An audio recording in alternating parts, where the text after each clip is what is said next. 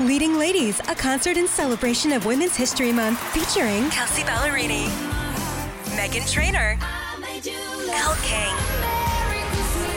Christina Perri. At the King's Theater in Brooklyn, New York on Wednesday, March 20th. Tickets are on sale now. You don't want to miss this amazing night of music dedicated to uplifting women's voices. With Kelsea Ballerini, Meghan Trainor, Elle King, and Christina Perri. Odyssey's Leading Ladies presented by Olay Body. Buy your tickets now at kingstheater.com. Scott McLaughlin is the head of the hockey department here at Whoa. WEEI.com, so he would know all about the hockey music because Oh. tonight the Bruins open the uh, regular season. So, what would it, what what are, what are the I guess if you were to say a couple of uh like choice bands that hockey players would approve? Are they all from Canada?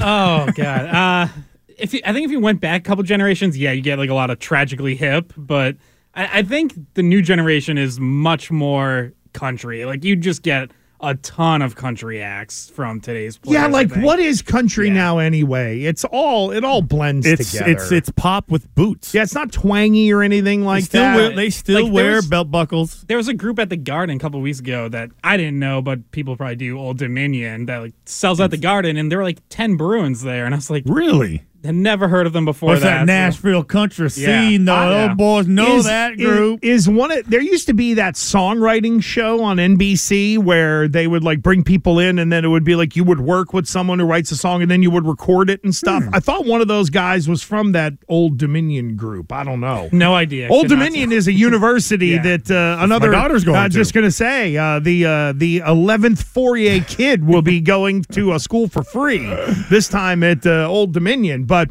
we brought you in to talk hockey, McLaughlin, because well, it is time, and Fauria and I are going to get into this in the in the one o'clock hour, right? The Red Sox are looking to spend and win again. We know the Celtics are in championship mode. The Patriots are in a time of dysfunction, let's say. Where are the Bruins right now, given they shot high last year? It flamed out.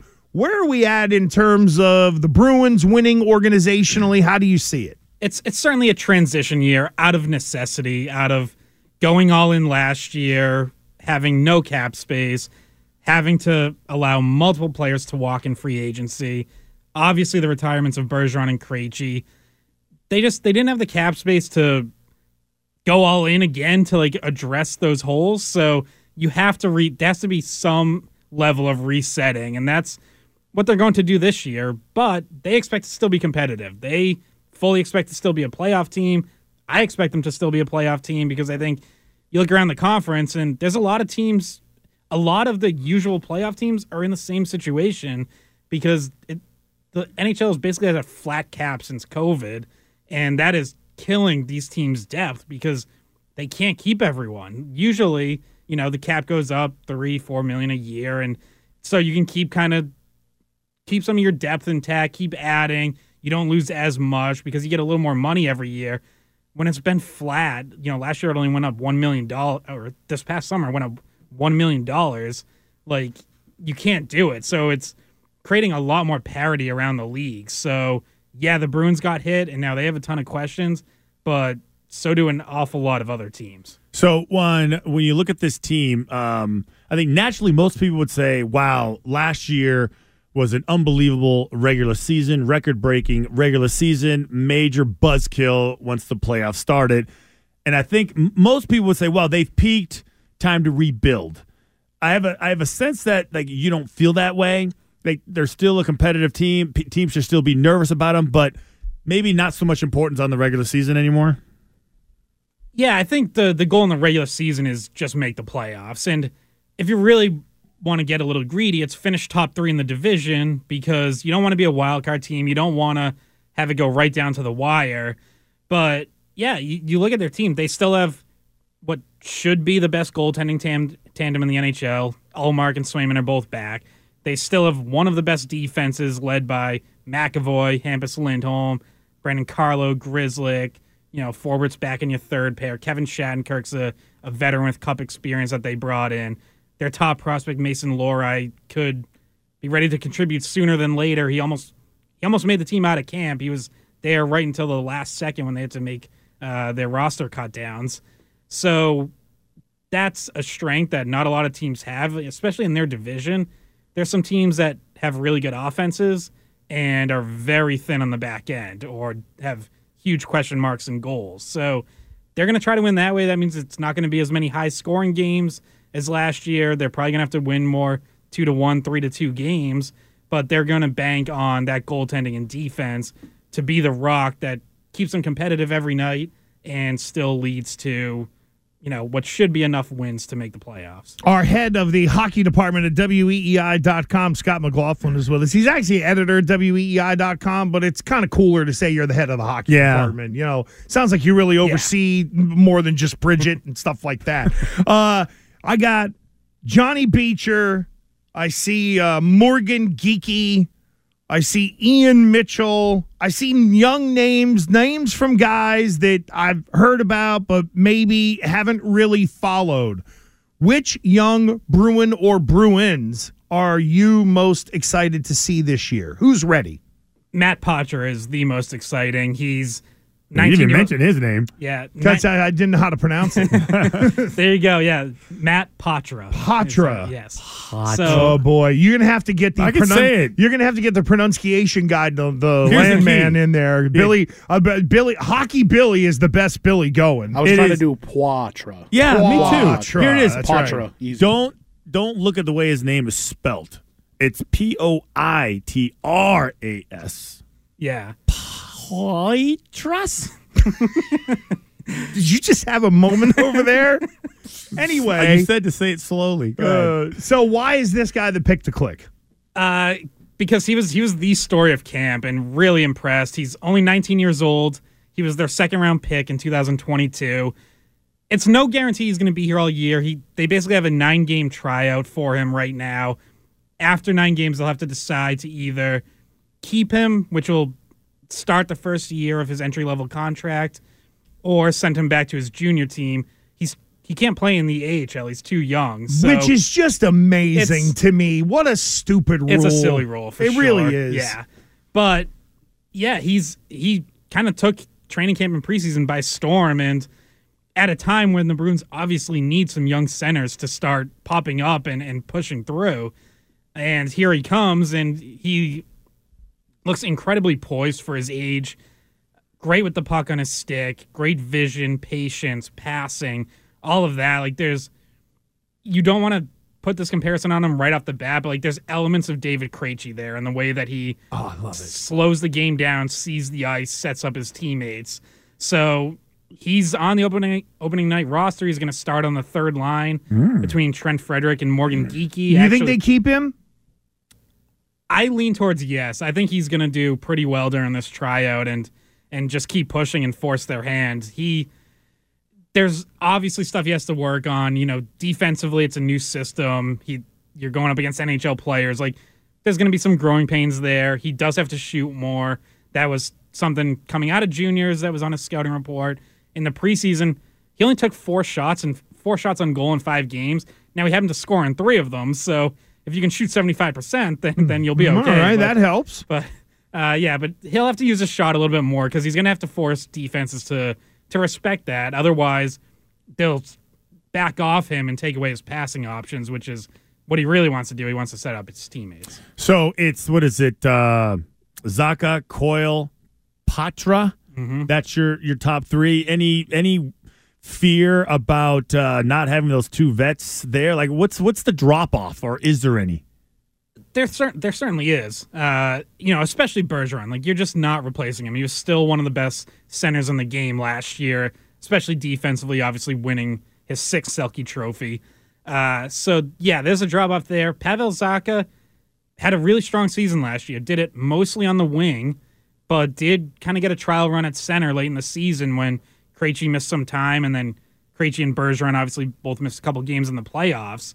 And he played well at center, and him and Pastrnak have some chemistry, and that's where he's going to start. So I think expectations for Zach are pretty high. Can he be a true number one franchise center on a on a future cup team? He's not that right now, but you know, let let's see. Like let let him get a full season at center before kind of making that judgment. Charlie Coyle, you know, obviously he's been a really solid number three center for a long time. two years ago when Krejci went abroad, he started the season as the number two center and ultimately didn't really last there. He didn't have great chemistry with Taylor Hall at that time, and it wound up being Erik Haula that got moved up to that number two center role. Coyle last year took on a lot more defensive responsibility than he's had in the past. And at the very least, he can do that with Marchand and DeBrusk. That can be a really defensively responsible line that handles a lot of tough matchups, but they're also going to need it to score. So you need Charlie Coyle to bring more offense to the table. You need him to shoot more. You need him setting up Marchand and DeBrusk for their chances. So those are fair questions for him. You know, that that is something new.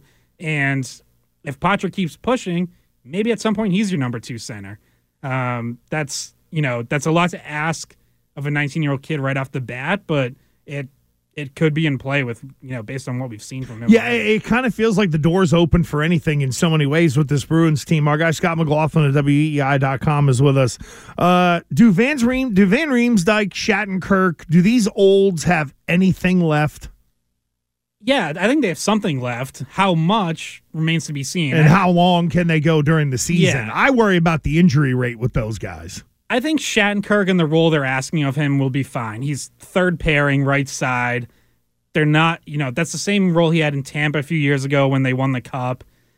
In Anaheim, he had to play top four minutes because they were a really young, rebuilding team. That was probably a little too much to be asking from him at this point in his career, but third pairing, he should be fine. I think he can he can probably be a better fit than Connor Clifton there. He's obviously not as physical, but puck moving, getting something going offensively. I think especially if Derek Forbort's there, you need that. So I, I think he'll be fine. Van Riemsdyk is super interesting because he's starting on a line with Pastrnak and Zacha. Yeah, so it's like, like you're putting him with some players yeah, and like, expecting him to give him what twenty minutes a night. Yeah, you can't ask for a better spot to, to fall into, especially after a really down season for him. He had Van Riemsdyk had 24 goals two years ago. Last year, cut in half, 12, lowest he's had since I think his second season in the NHL. So you're expecting a huge bounce back from him. And if it can't happen with those players, then at some point he'll have to move down the lineup and you'll have to try to find something else. Uh, and then finally, are you surprised both goalies are still here? Not really. I think they probably did explore the market just to see, you know, if there was a trade that might have made sense. But there there were very few goalies that moved this offseason. You know, Winnipeg had Connor Hellebuyck on the market seemingly all summer. He never got traded because they couldn't find the right offer, and now he just signed an extension there. So, Too many real bucks for Hellebuyck. Hiyo. yeah. So come on, Fauria, you give me nothing on that. I was writing my supposed to write my question down. Oh, okay. My last question oh, down because right. I know we're up I'm against sorry. it. And real quickly, Pastrnak, you just mentioned his name, and it got me thinking about like how long he's been in the league, and I didn't realize it's like ten years. This is his tenth season. That does yeah. that seem like a long? It's longer than you. Like I mean, it's ten freaking years. I'm curious where where he feels like he sits in the pecking order of leadership. With uh, uh, with obviously Marchand being the yeah, captain. I think, I think he's I think he's second or third, and he's embracing that. You know, obviously Marchand's the captain. It seems like you know it seems like McAvoy might be slightly ahead of him and sort of on track to be that next C whenever Marchand leaves. But they are expecting Pastrnak to take on more leadership. He has already, and I think he's embracing it. What does that year. look like? What is that? Just hey, look at me, uh, funny, funny jokes. No, like I honestly, God, it doesn't seem like a real demanding guy. You know, like he's he's more leadership is more in humor and self deprecating, maybe. I mean, I think there is some. Yo, like, what's I, up, guys? you know, I think that there there is certainly an element of him being a guy who can help keep it light at times. You know, Marchand played that role before. He now has a C, and you know he's probably going to have to be a little more serious. But also for Pastrnak, it's leading through example. Like he has to be one of the hardest workers because everyone knows he's the most talented player if your most talented player is also one of your hardest workers, that sets a great tone for the team. So that's the expectation is, you know, he doesn't have to change his personality or try to be some, you know, give some great speeches that he's not used to giving. He needs to show up and be one of the hardest workers every day and set the example for everyone else to follow. To whom much is given, much is expected. And that is David Pastrnak this year. Same for our guy, Scott McLaughlin, just leading a group of people upstairs that are Uh, you know, some of them are uh, hiding under desks because they they They hear they're he's coming. anxiety. Oh, that's it's Oh, anxiety like here Courtney. You know what I mean? Yep. And uh, you know, all these people writing all these. Got to keep Terp in line. Good lord. Good luck with Ter- that during Celtic season. Terp all over Celtics. Terp is like a stepping up. puppy with two Peters with these Celtics. he can't help himself for crying out loud. Uh, thank you, Scott. We appreciate you. I know Thank we'll catch you having in uh, sooner than uh, later.